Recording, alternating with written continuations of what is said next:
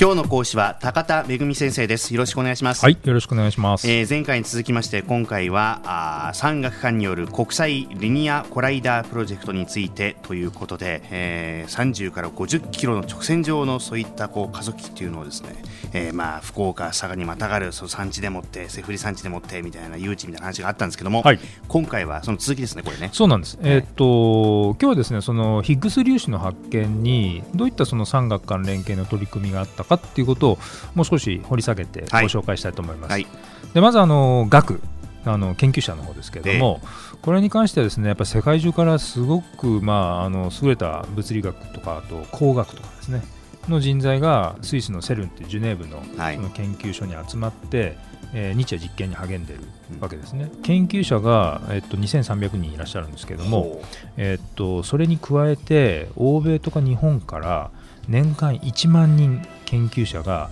そこを訪れて実験するんですよ。ほう。あの実際私もセルンに行ってですね研究所の中を見せていただいて例えば食堂なんか見てるともうものすごい数明らかにいろんな国からこれ来てるなってのはすぐ分かる。でもう小さな国連みたいなそんな感じなんですね。国境なんか意識せずに、えー、目標に向かってみんなが一緒に動くっていう姿が、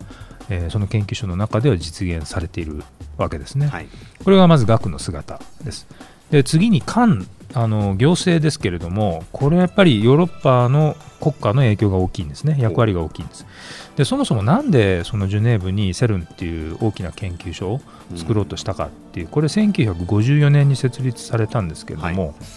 一番の背景は第二次世界大戦が終わってヨーロッパがまあ焦土になってですねそうするとそこから頭脳流出しちゃうっていうことへの危機感。これが最大の要因だったんですね、はい、みんなアメリカとかですねもっと自由で研究がしやすい環境の方に移っていっちゃうということなんでそれじゃ頭脳流出が止まらないだろうということで中核的な国々が集まってそのセルンっていうのを作ってですね、はい、で現在はヨーロッパの20カ国が運営をしてるんですね、うん、国が20カ国集まって運営するってことはこれまたですね各国がどういうふうにして予算を分けあの、出し合うかとか、えー、ルール作りはどうするのかということで、すごく大変なんですね。でそういう大変な思いをしてでもやっぱりその国境を越えて連携するその科学者のプロジェクトを支える必要があるということなんです。それからもう一つ官の役割って大きいのはですね地元対策なんですね。で非常に大きな設備実験施設になるので地元とやっぱりいろんな調整やらなきゃいけないわけです、はい、であの部分的に用地を取得しなきゃいけないとかそれから地元にちゃんと理解してもらわなきゃいけないと、うん、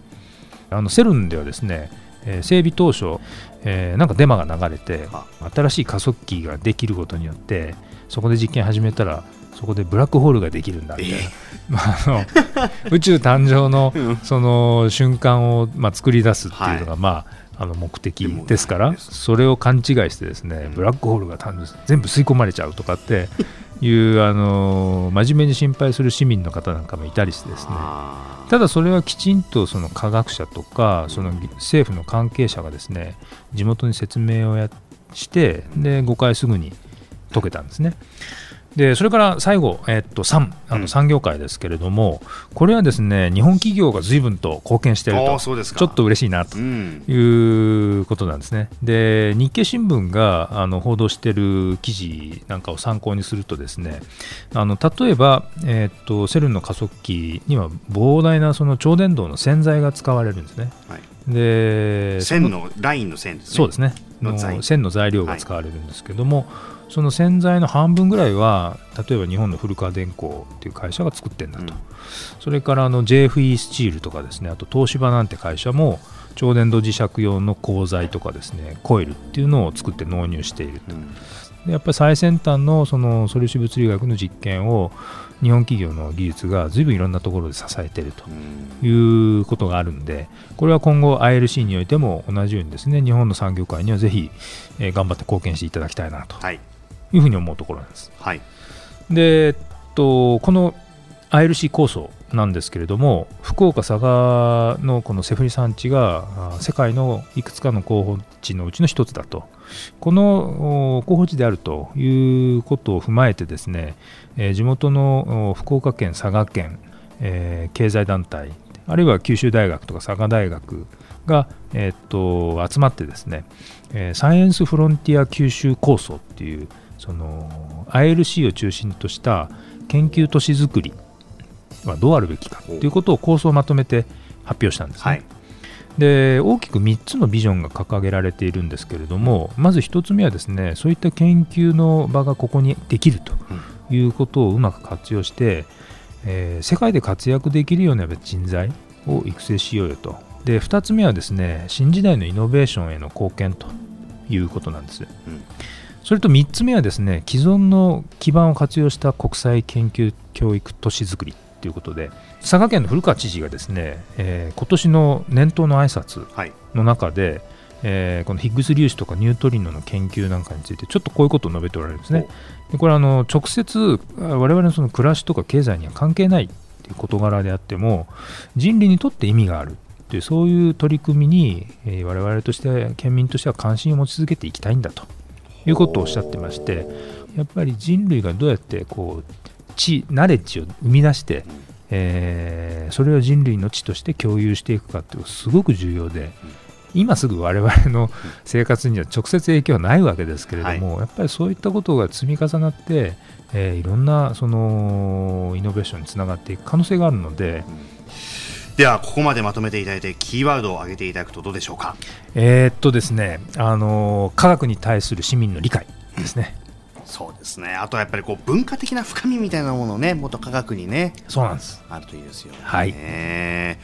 はい、えー、今日の講師九州大学高田恵先生でした。ありがとうございました。はい。どうもありがとうございます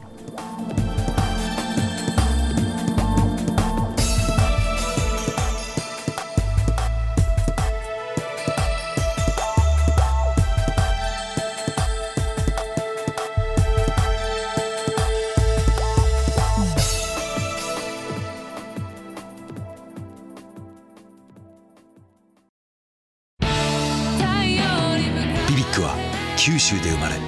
九州の人たちに光を届けています。九州のお客様が光り輝くように。それが QTnet の変わらない思いです。キラキラつながる「QTnet」